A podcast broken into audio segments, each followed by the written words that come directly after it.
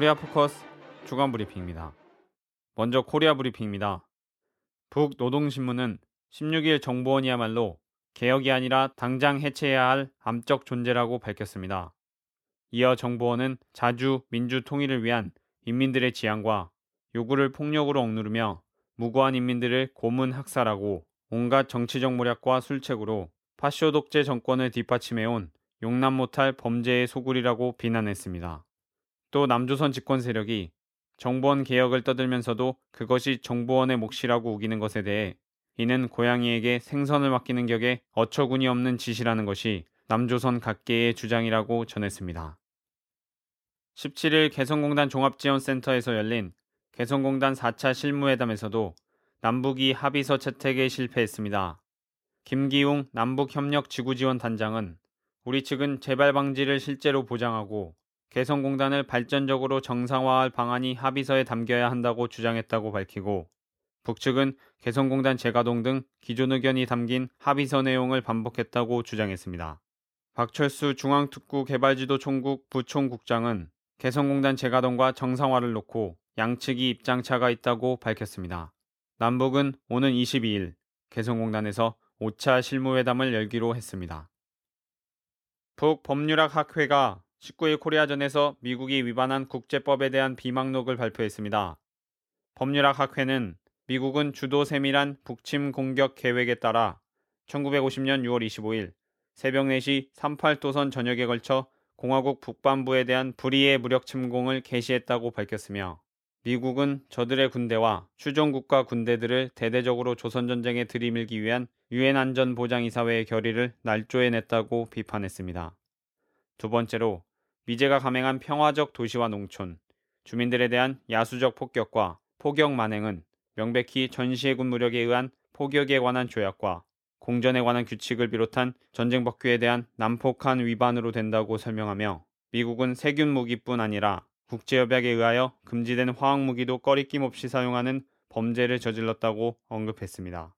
끝으로 학회는 국제법에 의하면 전쟁 범죄를 범한 국가는 응당 그에 대하여 책임을 져야 하며 여기에는 CO가 적용되지 않는다고 밝히고 미국은 전범 국가로서의 책임을 다해야 할 회피할 수 없는 의무를 지고 있다고 강조했습니다.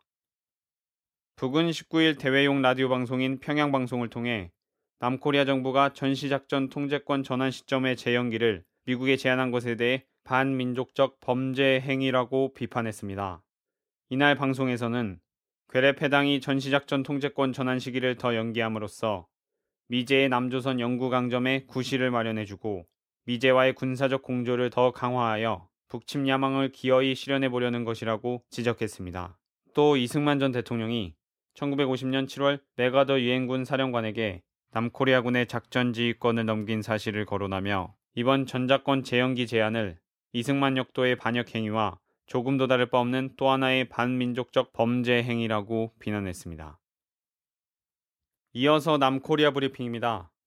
검찰이 16일 전격적으로 전두환 전 대통령의 미납 추징금을 집행하기 위해 시공사 허브빌리지 등 10여 곳을 압수수색하고 전 전 대통령의 자택을 찾아 재산압류 처분을 진행했습니다. 도서출판 시공사는 전두환 전 대통령의 장남 전제국이 설립한 회사이며 허브빌리지는 그가 소유한 야생화 단지입니다.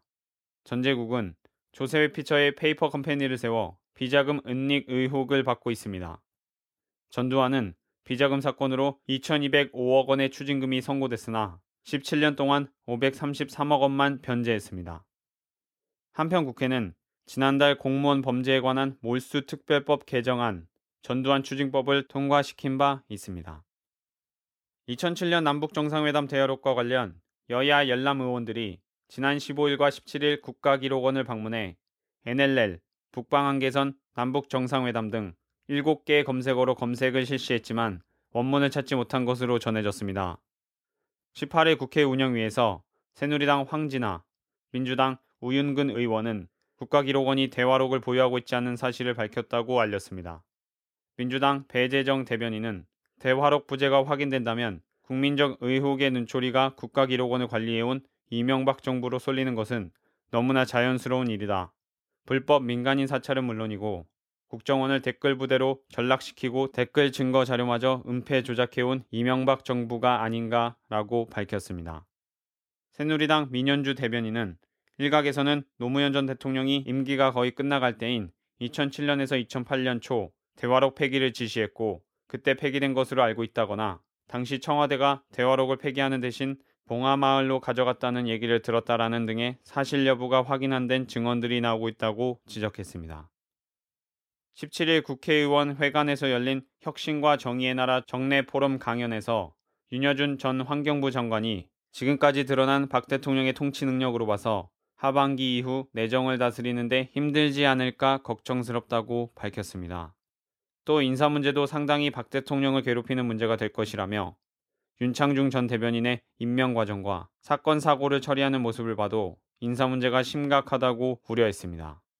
정보 문제에 대해서는 국가정보원의 선거 개입은 우리나라 민주주의의 뿌리를 흔드는 것이고 이건 2007 순회회담 회의록 공개, 안보의 문제인데 청와대가 침묵할 일이 아니다라고 강조했습니다. 청와대 안보라인의 육참 출신들을 대거 등용한 것에 대해 윤 전 장관은 북한과 전쟁하자는 것이냐라고 비판했습니다. 민주노총 7기 위원장 사무총장으로 분열과 패권은 이제 그만 민주노총 바로 세우자라는 슬로건을 내건 신승철 전 민주노총 부위원장, 유기수 건설연맹 정책실장이 당선됐습니다. 신 위원장은 당선 소감으로 우리 내부에 존재하는 차이는 있지만 위원장이 된 저로서는 그분들과 함께 마음의 벽이 열릴 때까지 계속 함께 할 것이라고 전했습니다. 그러면서 동지들이 투쟁하든 내부를 운영하든 갈등보다 대립보다 대화하고 의견을 모아내는 위원장이 되겠다. 함께할 투쟁을 크게 만들 것이라며 권한은 나누고 책임은 제가 지는 그런 위원장이 되겠다고 밝혔습니다. 민주노총은 이날 하반기 공공부문 민영화 저지 투쟁으로 나서자라는 특별 결의문을 채택하고 8월 말 9월 초 철도 동지들의 파업 등 총력 투쟁을 중심으로 하반기 투쟁의 전선을 벼르고 단결과 연대의 기치로 다시 일어선다며 민영화 저지 등 하반기 투쟁은 정권과 노동계급의 숙명적 대결의 방향을 가를 첫 전선인 바 모든 역량을 결집해 총력 대응에 나설 것이라고 밝혔습니다. 경찰이 19일 김을수 의장 권한 대행을 20일 범민련 남측본부 김세창 조직위원을 국가보안법 위반 혐의로 구속했습니다. 17일 경찰청 보안수사대에 의해 김세창 위원이 체포된 것에 대해서 범민련 남측본부는 이명박 정권도 중병을 앓고 있는 김 의원을 체포하지는 않았다며 범민련 남측본부의 의로운 통일애국 투쟁을 와해 말살하려는 박근혜 정부의 반통일 반민족 탄압 책동을 우리는 결코 좌시하지 않을 것이라고 밝혔습니다. 김을수 의장 권한 대행에 대한 구속영장 청구에 대해서는 18일 당국의 출두 요구에 성실히 응했고 증거인멸의 우려는 물론 도주의 우려도 전혀 없는데도 불구하고 74세 고령인 김을수 의장에 대해 구속영장 청구라는 반인륜적 폭거를 저지른 박근혜 정권의 잔악무도함에 경악을 금할 수 없다고 논평했습니다. 국가정보원 대선 개입을 규탄하는 네 번째 대규모 촛불 집회가 19일 서울광장에서 열렸습니다. 참여연대, 한국진보연대 등 213개 시민사회단체로 구성된 시국회의는 이날 오후 7시 서울광장에서 국민 걱정원 규탄, 나라 걱정 콘서트란 이름으로 문화재 형식의 집회를 열었습니다. 이어 오는 23일에는 5차 촛불 집회가 열릴 예정입니다. 한편 대학가를 필두로 시작된 시국 선언이 각계로 확산되고 있습니다. 15일에는 영국인들 111명이 시국 선언을 발표했으며 17일에는 464개교 중고등학생 817명이 시국 선언을 발표하며 배워온 것과 너무나도 다른 현실에 분노를 참을 수 없습니다라고 밝혔습니다. 이와 같은 날 의사와 약사, 간호사 등 보건의료인 500명도 시국선언을 발표했습니다. 캐나다 등 해외에서도 시민사회단체 4곳이 재연절을 맞아 시국선언을 발표하고 정보원 선거 개입에 대해 치밀한 정치 음모이고 교활한 정치 공작이라고 비판했습니다. 이들은 국내에서 계속되는 촛불 집회에 대해 불법을 바로잡으려는 그들이 왜 종북이고 친북인가? 라고 물었습니다. 현대차 비정규직 희망버스 21대가 서울을 출발했습니다. 20일 오전 서울 덕수궁 대한문 앞에서 서울시 의회까지 길게 늘어선 17대의 버스와 먼저 출발한 4대에 탄 700여 명의 시민들은 현대차 비정규직 불법 파견, 사내하청 철폐 농성이 벌어지고 있는 철탑 앞으로 향했습니다. 서울 외에 전국 각지에서도 42대의 버스가 울산으로 향할 예정입니다. 주최 측은 서울을 포함해 전국 각지에서 버스와 열차 편 등으로 울산 현대차 철탑 앞에 모일 인원을 2,500여 명으로 집계했으며 참가자들은 울산에 도착, 민주노총 결의대회에 합류하게 됩니다. 힘내라 비정규직 1차 힘모으기 행진을 벌인 뒤 당일 오후 10시부터는 현대차 울산공장 철탑문화제가 진행될 예정입니다. 끝으로 국제브리핑입니다. 북노동신문은 19일 중동지역 정세를 해설하며 중동 지역을 비롯한 여러 나라들을 죽음의 난무장으로 만들어 놓은 미국의 죄행은 반드시 계산될 것이며 미국은 화를 면하려거든 일찌감치 이 나라들에서 침략 무력을 철수하는 것이 좋을 것이라고 강조했습니다. 그러면서 중동 지역을 비롯한 여러 나라들이 테러와 보복의 악순환에 시달리고 사회적 혼란에 부대끼게 된 원인은 미국식 민주주의의 전파와 반테러를 구실로 다른 나라의 내정에 간섭하고 침략 전쟁까지도 서슴치 않는 미국의 지배주의 정책에 있다고 설명했습니다.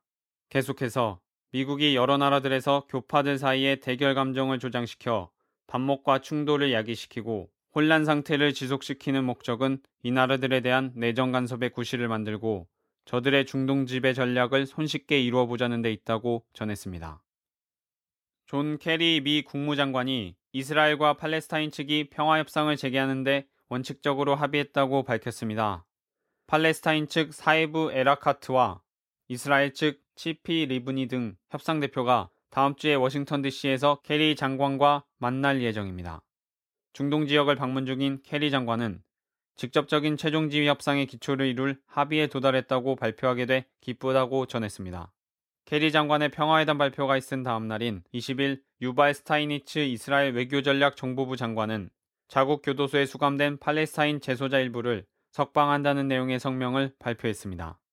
한편 유럽연합은 19일 서한지구와 동예루살렘 등 1967년 중동 전쟁 이후 이스라엘이 점령한 지역에서 활동하는 이스라엘 기관에 대한 재정 지원을 금지하는 지침을 공포했습니다.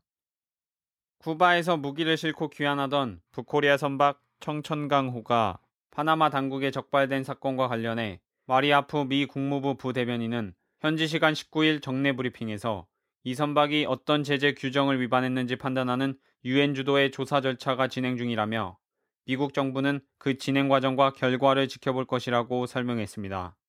하프 부대변인은 쿠바계 이민자인 마르코 루비오 상원 의원이 존 캐리 국무장관에게 보낸 서한에서 쿠바 정부 당국과 직접 얘기할 예정이 있느냐, 쿠바와 북코리아를 모두 응징해야 한다는 내용과 미국 정부의 입장이 있느냐는 질문에도 같은 답변을 되풀이하거나 새로 들어온 정보가 없다며 신중한 자세를 취했습니다. 또 일반적으로 말하자면 미국과 쿠바, 국민 간 유대 관계를 증진하는 것은 미국의 국가 안보 이해에 맞기 때문에 매우 중요하고 계속 진전시킬 것이라고 덧붙였습니다. 미 디트로이트시가 180억 달러, 약 20조 2620억 원 가량의 빚을 지고 파산을 신청했습니다. 18일 외신 보도에 따르면 디트로이트시는 미시간 주 연방법원에 미국 지방자치단체 역사상 최대 규모의 파산보호 챕터 9 신청서를 접수했습니다. 디트로이트는 자동차 산업의 메카로 알려져 있으며 포드, 제너럴 모터스, 크라이슬러 등 3대 자동차 공장이 있습니다. 허나 자동차 산업이 침체를 겪고 자동차 업체들이 남부로 이전하기 시작하면서 1950년대 200만 명가량의 인구가 현재 70만 명으로 줄었습니다. 한편 미국에서는 2008년 금융위기 이후 지난해까지 14곳의 지자체가 파산보호 신청을 했습니다. 일본 애니메이션 감독 미야자키 하야오가 위안부 문제는 각 민족의 자긍심의 문제이므로 분명하게 사과하고 제대로 배상하는 것이 옳다고 밝혔습니다. 미야자키 감독은 스튜디오 지브리의 소책자 열풍 최근호에서 헌법 개정 등은 언어 도단이라는 글을 기고하며 아베 정권이 헌법 96조를 먼저 개정하는 것은 사기라고 비판했습니다. 그러면서 총리와 당대표의 역사의식 부재에 질려버릴 따름이라며 생각이 부족한 사람들이 헌법을 건드리지 않았으면 한다고 기고했습니다. 코리아 포커스 주간 브리핑이었습니다.